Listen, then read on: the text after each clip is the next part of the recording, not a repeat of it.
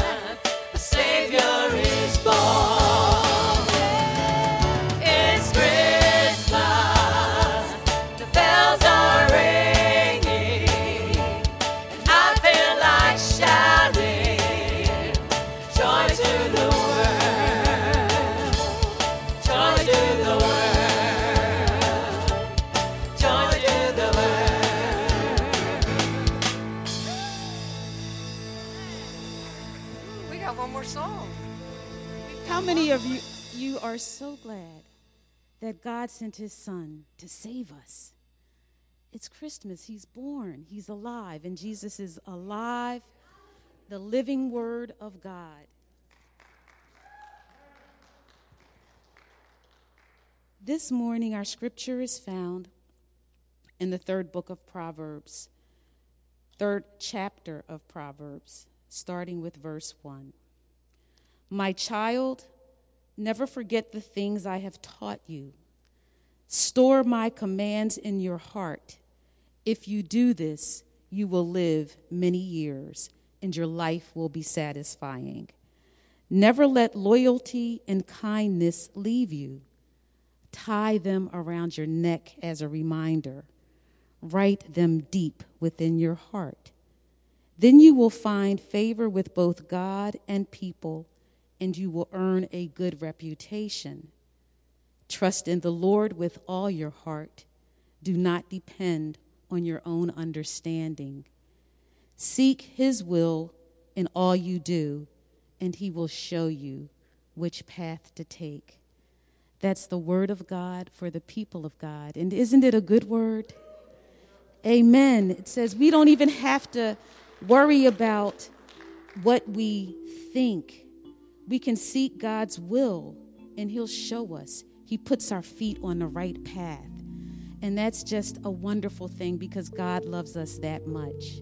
Can we look to the Lord in prayer? Dear Heavenly Father, we thank you. We thank you for this season in which we celebrate the birth of your Son, Jesus Christ, our Lord. He lived his life here on earth as a teacher, as a servant, and as our Savior, born perfect and without sin. And when he rose again from the dead, he ascended to the right hand of heaven.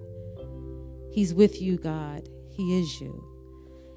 But he promised to not leave us comfortless, so he sent the Holy Spirit to instruct us, to guide us, to correct us to show us the way, just like your word says. So we thank you for that. And Father, we ask that as we worship you, continue in worship, that you pour out your Holy Spirit on this place, that you let it run through the walls of this room, but not contained by the walls of this room. That when we leave, we leave telling the world our Savior is born, He's alive, and that we tell others about the good word of Jesus Christ.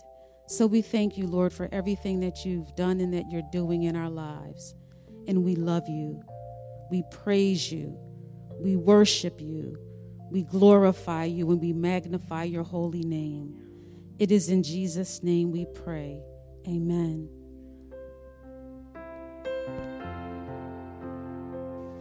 Hey, CTC family. Welcome to a no frills holiday edition of the weekend announcements. We pray that everyone had a wonderful Christmas day. I'm Bill. And I'm Debbie, and here's this week's news. We are so excited about the response to our new location for our online campus. Our Christmas Eve services were the first to be available only on the Church Online platform. Many of you were involved in the chat, interacting with our host, and during the two nights of our Christmas services, 13 people raised their hands virtually, indicating they had asked Jesus to be the Lord of their lives. We are still looking for people who would commit to being host. If you are interested, please contact the church office and we will get you trained. Perspectives on the World Christian Movement is coming the end of January.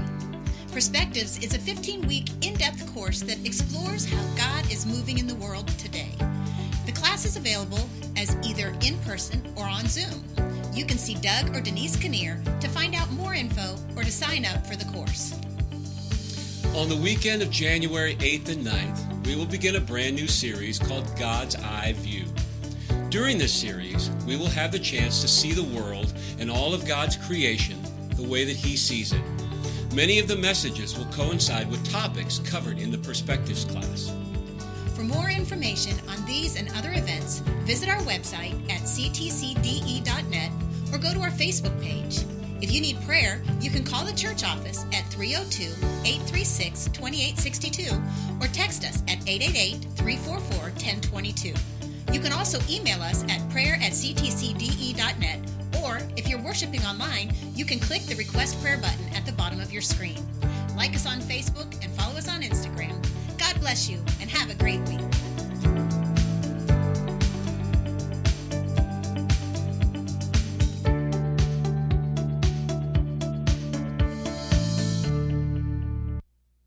Good morning.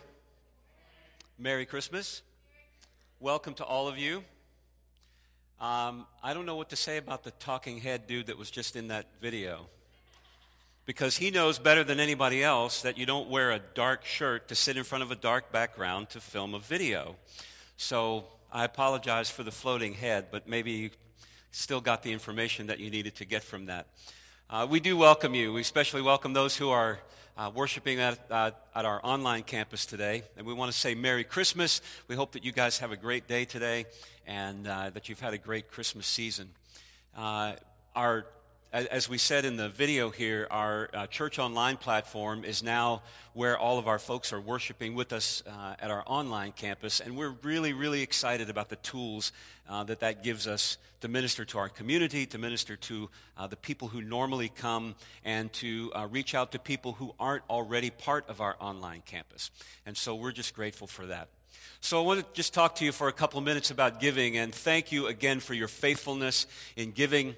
Uh, we couldn't do what we do. We absolutely could not do what we do without the faithfulness of God's people. And so, one more time, I just want to say thank you for being faithful to what God has called you to do and being faithful to answer that call. If you would like to uh, give an online offering today, you can go to our uh, online platform, which is ctcde.net forward slash give. And uh, again, you can, it, we go through Secure Give, and it is very secure. Uh, you can set it up to be a one time, or you can set it up to be recurring, and so you don't even have to think about it anymore. And uh, so we just want to thank you again for your faithfulness, and we want to uh, encourage you to just, as the new year, and we've just come through our uh, stewardship series a few weeks ago, and uh, God has placed on each and every one of our hearts something that He wants us to do in the coming year. And so we just want to encourage you to be faithful in doing that. Would you stand with me as we pray today, as we contemplate giving, and as we continue to, uh, the, the team continues to lead us in worship today? God, we thank you for your great blessing, and we thank you for your love. Thank you, Lord, for your, uh, for your care for us, and thank you, Lord, that you sustain us and that you keep us. We thank you for the Christmas season that we celebrate the birth of your Son. We thank you for the eternal life that you brought into the world and the eternal light that you give us when we say yes to you. And so, God, we pray that you would bless us as we give today, as we are faithful to what you've called us to do. And we will thank you and give you praise in Jesus' name. And everybody said, Amen. God bless you.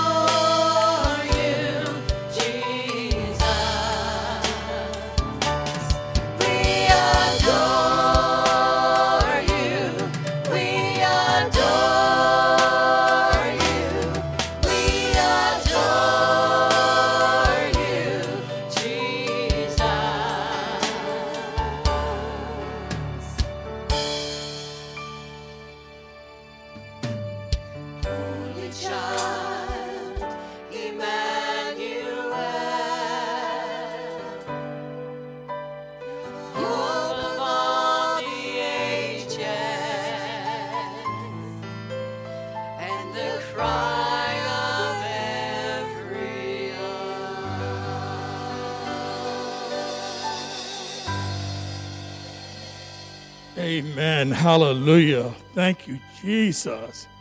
Brothers and sisters, do you adore him? Is he the light of your life? Is he your life? Praise God. Yes, he is. And we just want to thank Jesus for being there for us as he has always been. And he said, always will be. Amen. And now let us come boldly before the throne of grace, where the Apostle Paul says we can obtain mercy and find grace to help in our times of need. And I don't know about you, but I got need in my life right now. Amen. If you do likewise, please bow your heads wherever you are.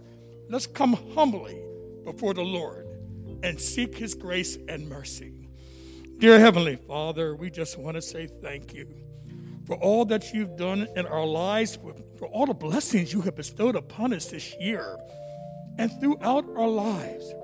You have kept us safe, dear God, from hurt, harm, and danger, from things seen and, yes, Lord, things unseen alike. We thank you for the covering of your feathers, dear God, for keeping us safe the way only you could do. We thank you for the angels that you have put over us to protect us, to bear us up in their hands, so that we will not dash our foot against the stones of life's adversity. Lord, we want to collectively come to you and say, Thank you. Thank you, Lord. Thank you, Jesus, for being the Lord of Lords and King of Kings of our life. And Father, right now we just ask that you, Lord, bless all of us as we go through this last Sunday of a tumultuous year, dear God, that we could not have made it through without you. Bless those, dear God, whose lives have been affected by the COVID disease. Bless the families that have lost loved ones. Bless us all, dear God, that you've brought through the, the racial tensions that we experienced this year. And Lord, we pray for a better 2021. We know it's all up to you, the one in whom we live, move, and have our being. And Father God, we want to ask that you just bless our church. We love you, Lord. We adore thee. Christ, we exalt thee in every thought, word, and deed. May the words of our mouths and the meditations of our heart this coming year, may they be acceptable in thy sight, O God. And Lord, thank you for being our strength. Thank you for being our Redeemer. Heavenly Father, we ask that you touch and bless Pastor Bill as he brings the word of God today. Strengthen him, anoint him anew with your holy presence, dear God. Let him bring forth this word in a way that will permeate our hearts, open the windows of our understanding. We need to hear from God today. And Pastor Bill is well equipped to bring that precious word to us. Father, once again, we love you. Our eyes are upon you. Thank you, Jesus, for watching over us and providing for us. In Jesus' name, amen and amen. You may be seated. Yeah, it's a little bit off today. We don't have a bumper, so you get you, we just kind of shift gears and we're right into this. So, again, we want to welcome you today. Welcome to those who are watching us online. Uh, earlier, when I was out here, I failed to mention our Connect card. Uh, if you uh, are worshiping with us today, and maybe maybe you're new, uh, you can fill out that Connect card and let us know that uh, you're watching. Uh, let us know who's watching with you. if you want to just type it in the chat, I'm new uh, today, and one of our hosts will respond to that and uh, give you the information that you need uh, to, uh, to navigate the rest of today. So, I'm about to say something that's going to shock you. Now, everybody here in the room is, I'm going to give, there's a couple of people that aren't sitting down. You're going to want to be sitting down for this. If you're at home and you're coming back from the kitchen with your third cup of coffee, I'm not judging you for how many cups of coffee you're having. I'm just telling you that what I'm about to tell you is going to shock you. Are you ready? 2020 has been a very, very difficult year. I know that shocks many of you because you're like, oh, wait, wait, wait a minute, things have been going along fine for me. It's been a very, very difficult year for most of us, if not all of us. And I wouldn't pretend to be the only one standing up here saying that I have difficult circumstances in my life because I know you do too, but there are still difficult things that are going on in my life, difficult circumstances that I'm dealing with, and my wife and I are dealing with right now that have just been difficult, that have been going on for a while. And it's just, You know, COVID has kind of helped us into that mindset. Now we've kind of shifted. If you think about where we were a year ago, even today, we were thinking about outreach and we were thinking about people in our community. And now, not that these things are bad, but we're thinking about wearing masks and washing, washing hands and staying home and protecting ourselves and protecting our family. Again, these things are not bad. We've just shifted our focus to something else. And I believe today that even in the midst of what we're still going through, and who knows how much longer we're going to end up going through this, but I still believe that even in the midst of where we are today, we can still shift our focus again to begin to see the world the way God sees it. It is not an accident that over the weeks leading up to uh, and including Christmas Eve, Pastor Rogers' sermon series was called All for Good because God brings circumstances or allows circumstances to come into our lives so that He can bring good out of them. And many of you, and including me, we can probably already look back on things that we've gone through in 2020 and say, God, if it hadn't been for, you know, I think about, I think about the awesome uh, media team that I had, that I get to work with on a weekly basis. If it had not been for COVID, we would still be going along and, you know, eight, nine, ten people would be watching us online. On Christmas Eve, on December the 24th, we had somewhere in the neighborhood of about seven or eight hundred people watching us on Christmas Eve. And that's thanks to COVID, right? So we took an opportunity to shift our focus from what we were doing in those days and shifted it to something else so that we could meet a need, so that God could meet a need that we had for a specific time. And as we begin to continue to shift our focus from things that bring us down, from the things that are only circumstances in our own lives, to a place where we can focus on what God is doing through us and what God is doing in other people, then I believe that God will bring even greater things into our lives. One of the things that I love doing is photography, and you can see the, the uh, camera lens that's a part of the graphic for today. Photographers, uh, and you photographers in the room, you can attest to this. Most of the time, depending on what kind of shot you're looking for, what kind of lens you're using, you're always focused on something. Now, I've taken pictures that are out of focus, but the subject is out of focus, but there's something in the background that's in focus, or there's something in the foreground that's in focus, but because we're always focusing on something, right? It's important, though, for us as we enter 2021, I think, to focus on the right thing. Youth pastor that I worked with a number of years ago, he had a, a plaque on his desk, and it said, actually, it was hanging on his door. It said, The main thing is to keep the main thing the main thing. And so that's an opportunity for us to focus on what we should be focusing on. And sometimes we have to shift our focus. When you're driving down the road in a car, if you have a manual transmission, start off in first gear, right? Then you move to second, third, fourth, fifth, however, however many gears you have. If you're a trucker, you probably have 25 gears. The point is, it doesn't matter how many gears you're shifting into, you're still moving forward. And you're working with what you already have, but you're fine tuning the focus of the gear that you're in so that it will get you to the speed and the torque and hill climbing and all those kinds of things that you need out of a gear in an automobile or in a truck. Next month, uh, as we said, and, and the talking head also made a mistake in the dates of when the um, next series is going to begin. It's not January 8th and 9th, it's January 9th and 10th. We're not starting a Friday night service. So uh, mark that on your calendars. It's January 9th and 10th is when our God's Eye View uh, series starts. And if you are, uh, if you're interested in that perspective series, Doug and Denise Kinnear are still recruiting people. There's still openings in that class, and uh, so you can see them if you're interested in doing that. The five weeks that we're going to be in this God's Eye View series leading up to Lent, we're going to be talking about an opportunity for us to shift our perspective, to see the world and the things that are going on in the world the way God sees them.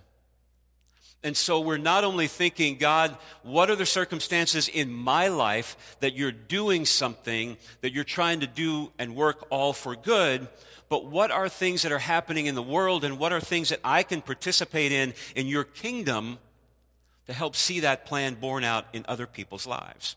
So today we want to try to build a bridge between focusing on only our circumstances and beginning to turn that outward and see the world and all of us God's creation and God's creatures the way He sees them because He wants His plan to unfold in their lives.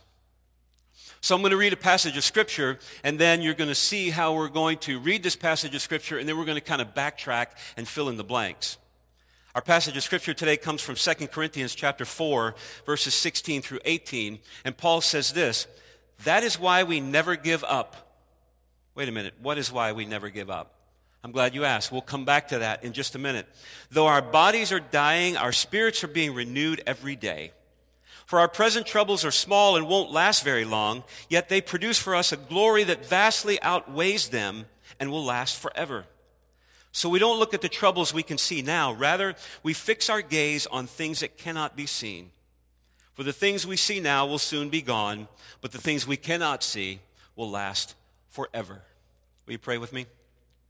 Father, we thank you for your word, and we thank you, Lord, that you've given us the ability to focus and to fine tune that focus on a daily basis. And as we walk through the steps of your word today, speak to our hearts and encourage us, we pray in Jesus' name. Amen.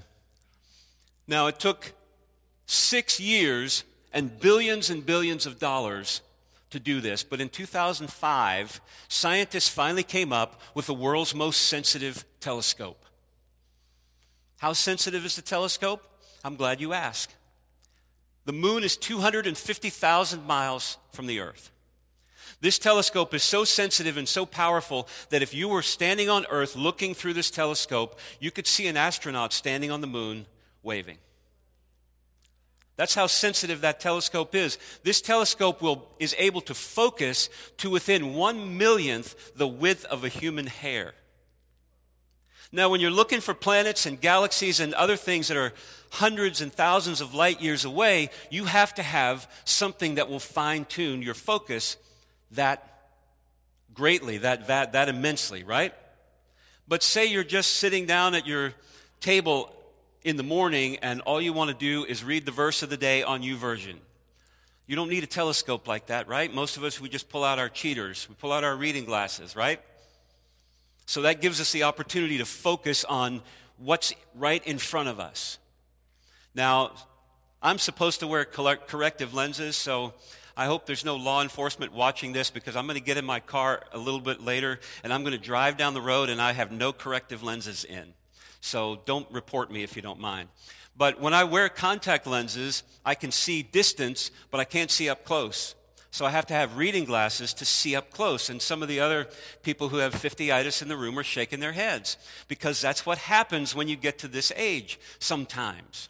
Not everybody, but I'm one of those people. And so that's sometimes why I don't even bother with it. Because I have to put the contact lenses in and then they don't fit and I have an astigmatism. And if they rotate this way even just a little bit, now I can't see at all. And so I'm constantly playing with them and trying to get them back. And when I sit down to read something, I have to put on the reading glasses. And so I'm just like, why do I even mess with this? So sometimes you see me with contacts and readers, and sometimes you don't. But the point is, we have to have an opportunity to focus on what's right in front of us sometimes. Sometimes those contacts or reading gla- or glasses or whatever we need is it helps us to see to drive or it helps us to sit in a classroom and see the, the chalkboard or the whiteboard or whatever uh, we're using. But the point is that we all need sometimes help in focusing or refocusing. I want to give you a little bit of background, a little bit of uh, context on this passage of Scripture that uh, Paul is writing to us this morning. He's, he's writing rather to the church, and uh, we're getting the opportunity to read that. Uh, Paul was writing from the perspective of reflecting on his life and ministry, and Paul's life and ministry was difficult, to say the least. Would you agree with that? You read Paul's writings and you, you understand that Paul's life and his ministry was not easy. It was a difficult road for him. And so, this is the perspective that Paul is writing to us uh, writing to the church from in this. Paul battled unbelievers who fought the message of the gospel. Paul fought aging and uh, health challenges. He had a thorn in the flesh, right? We don't know what that was, but he had he walked with a limp basically. And he took that with him throughout his entire life. And he prayed to the Lord over and over and over again God, would you please take this away from me? But God left it there so that Paul could understand that the things that he did, the things that Paul accomplished, had nothing to do with who Paul was, but everything to do with who God was. Paul battled constant wear and tear that left him, as verse 16 said, as we read a few minutes ago, wasting away. Both at the beginning and at the end of chapter 4, Paul says, This is why we never give up. This is why we never give up because there's so many things against us. There's so many things against the message of the gospel. There's so many things that want to draw our attention away from what we should be focusing on that we have to keep ourselves we have to keep ourselves of the mindset that we have to continue to focus every day. Paul understood and wrote a lot from the perspective of athletic competition. In that, in the context of that day, Olympic type athletic competition was huge. And so Paul always wrote about striving for the finish line and, and working to condition yourself. And so, because he understood that, this is the perspective that he's writing from. And Paul understood that the only way that he could manage to keep fighting was to keep his focus sharp. And for that, he had to focus on that every single day. Now, I have. Uh, I have been sick over the last couple of weeks, and I had some surgery. I had kidney stones, and many of you are, are aware of that. And, and so I haven't run seriously in over a month. And I was thinking about this this morning, and I, I, thought to myself, when, when I get the chance to go back out and run again, it's almost going to be like I'm starting over. Because conditioning yourself, running, and any kind of athletic uh, shape that you try to get yourself in requires regular attention given to that. So when I go out the next time and run, maybe I'll just post something online and you can pray for me because it's not going to be easy. But you got to get back out there and you got to do it again, or you'll never get back into that kind of shape. Now, Ginger, she had surgery a few weeks ago, and like three days later, she's walking from her house to the church. And I'm like, yeah, I'm so envious of you. Because she's probably in better shape than I am. So, I want to talk to you about just a couple of things today that we can do to keep our focus sharp. And the first thing is we have to choose the right finish line. We have to choose the right finish line. Now, understanding that along with the right finish line, there come intermediate finish lines. When I put on my running shoes and I go out to run a 10 mile, to do a 10 mile run, I'm not standing at the beginning of the run knowing what it's going to look like exactly and feel like when I get to the end of it. But I have intermediate finish lines. I want to make it to that bridge. I want to make it to this intersection. I want to make it to this landmark. I want to make it to this corner store. And all along the way, there are intermediate finish lines that help me focus on what the ultimate finish line is. Now, for us in our lives, the ultimate finish line is that eternal reward. But there are still, because we still have life and breath on this earth, there are still intermediate finish lines that we have to take into account and that we have to be mindful of. So we have to understand that even though there is a right finish line, which is the eternal finish line, there are intermediate finish lines. In 2005, Ron Bailey was the first American amateur to be able to be allowed to enter the Dakar Rally. Anybody know what that is? It's a a rally that it's an off-road race it's a very dangerous off-road race 7000 miles that starts in paris france and ends in dakar which is a city in senegal now ron bailey was the first american amateur ever to be allowed into the dakar rally he spent $300000 on his car he had a driving partner they had supplies but here's what he had to look forward to it went through the desert so they were promised sandstorms. There were areas where there was civil unrest, so there were bandits and, and thieves and all kinds of other people along the route. There were even landmines that they had to be worried about encountering. So you're like, sign me up for that, right? I want to do that. Each year at this race, around 14 or 1500 competitors sign up for the race and are allowed in, and less than half of them even finish. So Ron Bailey and his partner had gotten two or three days into the race when they came upon a terrible sandstorm. And they got lost, and there was all kinds of confusion, and they ran out of fuel. Now, they didn't have any extra fuel on their vehicle. So for five days, they survived in the desert on a day's worth of water and a sack lunch. Sounds like five loaves and two fishes, doesn't it? But that's what they survived on for five days. Finally, after that five days had passed, somebody came upon them and brought them some fuel, and they continued along their way. But because of the confusion of the sandstorm, they had missed a checkpoint, so they were disqualified from the race. But even though they were disqualified from the race, they decided to finish. So, however many days later, 7,000 miles, they, they, who knows how, I don't know how long how far they were into the race, but 7,000 miles later, they finished a race they were disqualified from. And when they started talking about the experience afterward, they were not so much talking about the finish line that they missed. They were talking about the finish line that they misinterpreted.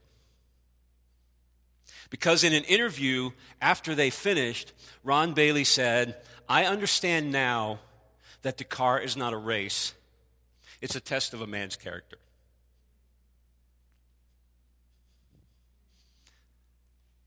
This life is not a race, it's a test of our character. It's a test to see how we will focus on what God has given us to focus on. So, the sandstorms, the landmines, the thieves, the bad stuff that happens in our lives there is still a finish line. There is still an eternal finish line. Paul understood that when he said that his eyes were on eternal glory and on things that far outweighed any trouble that we could ever have here on earth. Now, even though Paul had that eternal glory and that eternal perspective in mind, he still had things that were temporary and things that were on this earth that kind of dominated his Google Calendar. Right? Paul was involved in starting churches. He was involved in developing theology for the early church. He was involved in a lot of things that were going to be seen as temporary because even now, when we say starting a church, the church of Jesus Christ is something that's eternal, but this building at some point is going to pass away because one day we're going to be gone and we're going to be enjoying the presence of the Lord in a place where we are in the presence of the Lord. And so this building is not going to last forever. But Paul understood that eternal glory that he was working for in terms of the real finish line. And that's what he focused on. So we have to understand the right finish line. The second thing we have to do is understand and accept the imperfect nature of this life. Paul, in, in his writings in this chapter, in verse 8, he says, We're hard pressed on every side. In verse 9, he says, We're persecuted and struck down. And in verse 16, he said, We're wasting away. But here's the visual that Paul wants us to see in this chapter, and that is we have treasure in what? Earthen vessels, in jars of clay. Now, treasure in jars of clay, that's an oxymoron. But in God's economy, things are different. When the Magi came from the east to bring treasured gifts to Jesus, they didn't bring frankincense in a broken down box. They brought it in a really nice vessel. They didn't bring the gold in a burlap sack or a clay pot. When Mary of Bethany came and, and broke the jar of perfume on Jesus' feet, it was not a cheap glass. Between the vessel that she brought and what was in it, it was a year's wages. So, treasure in jars of clay doesn't make sense in our economy, but it makes sense in God's economy. Because again, God wants us to understand that we don't do any of this on our own. That it's only because of His glory, it's only because of His anointing, it's only because of the things that He's given us, gifted us, and given us to do that we are even able to finish this race that we're in. And we understand, God understands, Paul understood when he was writing this, that jars of clay don't last forever. This body is not going to last forever. But the things that we do for God, the fact that we've given our heart and our soul to Him, that we've given our lives to Him, and that we will be with Him for eternity, those things don't change just because our body wastes away, just because we get some kind of disease, or just because we, we uh, are, just because we have a, uh, an ailment, or we walk with a limp, or whatever, or we die and pass from this life into the next. There's still a finish line that we have to understand, and also understand the imperfect nature of our lives. We are always surrounded by things that are imperfect. My grandfather, on my mom's side, he had this really, really innate ability to keep you humble. And so I remember this one thing that he told me a long, long time ago. I was probably just out of high school and kind of struggling with, uh, you know, how some things were going in my life and searching for significance in ministry and, and you know, struggling with some things at, the, at a church where I was serving uh, as a worship leader. And I was just kind of pouring my heart out to him one day, and he said, You know, son, he said, if you ever find the perfect church, don't join it because you'll just mess it up. And I thought, yeah, you're right. Because just like I see imperfections in other people and you see imperfections, there are imperfections in us, right? The beam in our own eye and the plank in somebody else's eye, we all have beams and planks to deal with. The toast is going to get burnt. There's going to be traffic jams. There'll be sick employees. There'll be angry customers. There'll be demanding bosses. Not you, Pastor Roger. God bless you, my friend. But all these things are going to happen in our lives, but our focus has to remain because we have to accept the imperfect nature of this world. David became the greatest king in Israel's history, but if you look closely, there's a story in 1 Samuel chapter 22 uh, beginning, it's just verse 1 and 2 if you want to look at it at some point. David was surrounded by 400 people who were all in distress, indebted, or discontented. That's quite a band of merry followers, isn't it? But if David had waited for the perfect team or the perfect group of people to surround himself with in order to do what he was going to do, we would have never heard from him, ever. But this is who God gave him to work with. David said, okay. And he became the greatest king in Israel's history because he understood the imperfect nature of life. The person who can accept the imperfect nature of this life will be happier and healthier and more productive. But when we cannot accept the imperfect nature of this life and everything in it, then we're just going to worry ourselves into an ulcer or something worse. If your church disappoints you, the Great Commission still remains. If a friend or a child or a spouse disappoints you, love will still remain the greatest attitude within your control. If your plan hits a snag along the way, your mission, our mission, is to stay on course. Again, just in my own life, I was looking back at the last six years, just a few days ago, over the last few days. The last six years of our lives, Debbie, right wave to me, has not been easy. It's not been an easy road to get where we are now. But we were also talking the other day about where we are now and how grateful we are for what if you had asked me six years ago, would you ever consider going to Delaware? Where's that? Uh, no. I, I don't have any interest in going to Delaware. But if you really want to amuse God, just go ahead and say, hmm, Yeah, I don't think I want to do that. Because He'll say, hmm, Okay, I got your number. And there have been a series of very painful things that we've walked through over the, over the four years or so leading up to when we came here to Christ the Cornerstone. But looking back on those things, you know, you think about situations like that and you think about how you get to where you are. And you think, God, I, I thank you for what I learned through that. But then there are times when, we, when I think about those circumstances and I think if I had known the end from the beginning, I would not have gotten on that bus.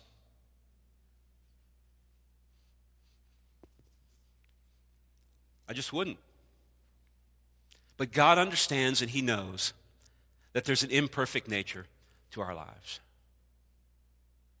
So we have to choose the right finish line. We have to accept the imperfect nature of our lives. And we have to fine tune our focus on Jesus Christ every single day.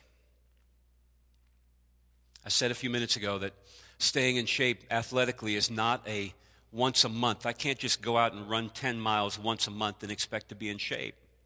It's just not going to happen. Maybe even fine tuning ourselves, and I've, I don't know, maybe I'm the only one. I hope I'm the only one, but maybe not. That I have to fine tune my focus a number of times a day. Now, I'm going to go back to making fun of myself on the announcement video here for a couple of seconds because every week when we film the announcement video, anybody who's been in that room with me knows that every time I get ready to press the record button, I refocus the camera. Because you get one shot to do that. And when we put it on the big screen and you're the floating head and your head is out of focus, then you got a really big problem. Because you've taken all that time to put together this video, but you didn't do one simple thing, and that was press the focus button. Press the focus button, press the focus button, press the focus button over and over and over and over again. And if you've been in that room with us on Tuesday or Thursday, or uh, we film on various days, you'll hear me say over and over again hang on, I need to pull focus. Hang on, I need to pull a focus. Because you get one shot. And once it's in the can, so to speak, you can't refocus it. It is what it is. So we have to fine tune our focus on Jesus Christ every day. Paul understood this. Paul understood that discipleship was a slow and steady process. Discipleship is not an intense one week class that you can sit in and be done with for the rest of your life. Discipleship is a slow and steady process that we have to go through over and over and over again. In this chapter alone, Paul talks about renouncing secret and shameful ways in verse 2, fighting deception and distortion, preaching for God's glory and not his own, and becoming a light in the culture of darkness. In other writings, Paul confesses to his ongoing battle with temptation, which is found in Romans 7, his loneliness in 2 Timothy, and his failing health in the book of 2 Corinthians. For Paul, fine tuning was a process that happened every single day. Anybody watch NASCAR? races. I watch the NASCAR races once in a while. They can pull their car in, and their pit crew jumps out there, and they can make fine adjustments on a car in 15 seconds or less. They're not rebuilding the whole car because that's not the point. The car is already what it should be, but it just needs some fine adjustments from time to time. When you have your computer hard drive, when you update things on your computer hard drive. You're not rebuilding the computer every time. That would be pointless. It's a perfectly working computer. All it needs is a few updates. When a piano tuner comes to tune a piano, they don't take the piano completely apart, all the strings off the sounding board, and rebuild the entire shell of it when they tune it. They bring their oscilloscopes and their wrenches and they play the notes and they fine tune the instrument so it sounds like it's supposed to sound. The point is, with us, God is not telling us that we need to get saved again every morning. That we need to get saved again every time that we lose a little bit of our focus in our lives. What he's saying to us is you need to take what you already have, what I've already given you, the discipleship principles that I've already built into you, and we need to fine tune those things just a little bit. Because that's what needs to happen in order for us to continue on this road to the right finish line. I'm going to invite the worship team to come back and uh, get ready to lead us in some worship. But as we uh, close this out today, fine tuning is rarely a noisy process. Fine tuning is rarely a noisy process. Rather, it's a process that takes time and solitude most often. Now, I don't do my best fine tuning when I'm sitting in my house with the TV going, with the dog barking, because he's already been out 37 times and he wants to go out again, or he's out for the 37th time and he wants to come back in. That's not, that's not an atmosphere that's conducive to me to fine tuning. For fine tuning, I need to get in my car and go for a drive without any music on, or I need to go down and sit by the water or I need to sit by a fire with my Bible or a book or a Bible and a book or just my thoughts and my ability to call out to God and say, God, what are you doing?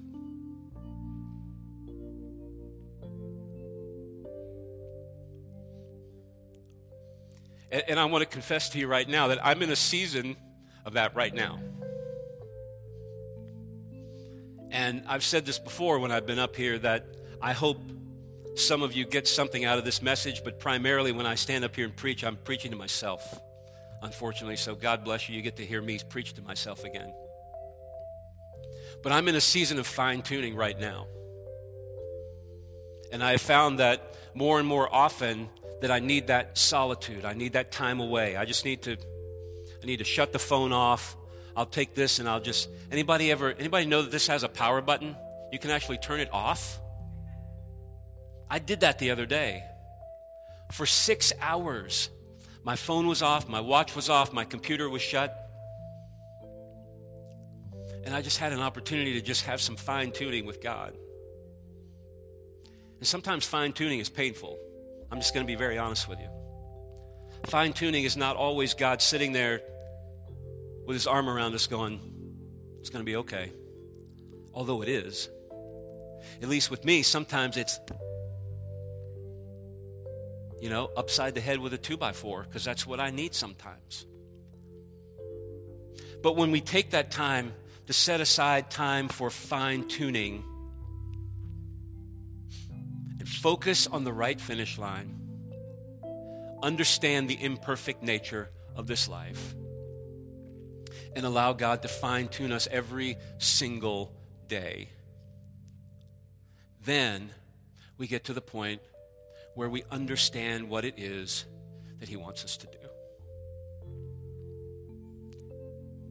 How He wants us to love people. The kind of compassion He wants us to have for people.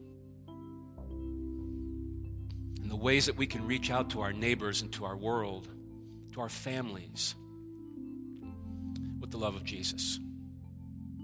I'm going to invite you to stand with me today. And I want you to think about some steps that you can take next. Maybe you're watching us online and you just want to type it in the chat. I need to refocus. I need to refocus. Just type it in the chat. I need to refocus.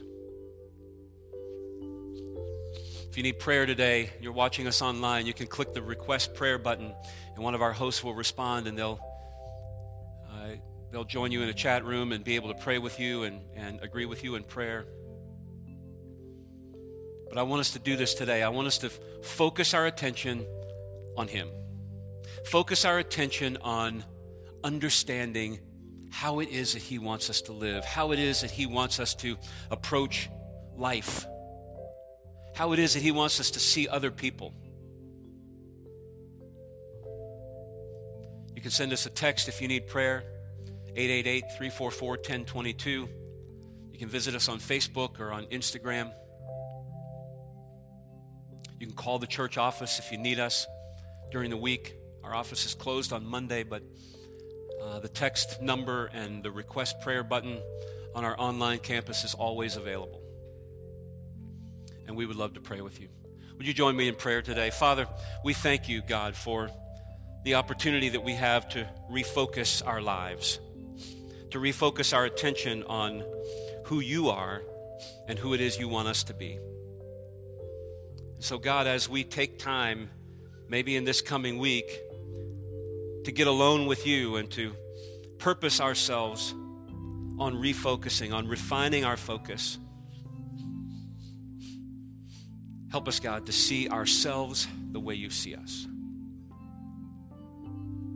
Give us the focus that we need, and we will praise you and honor you and glorify you. In Jesus' name. And everybody said, Amen.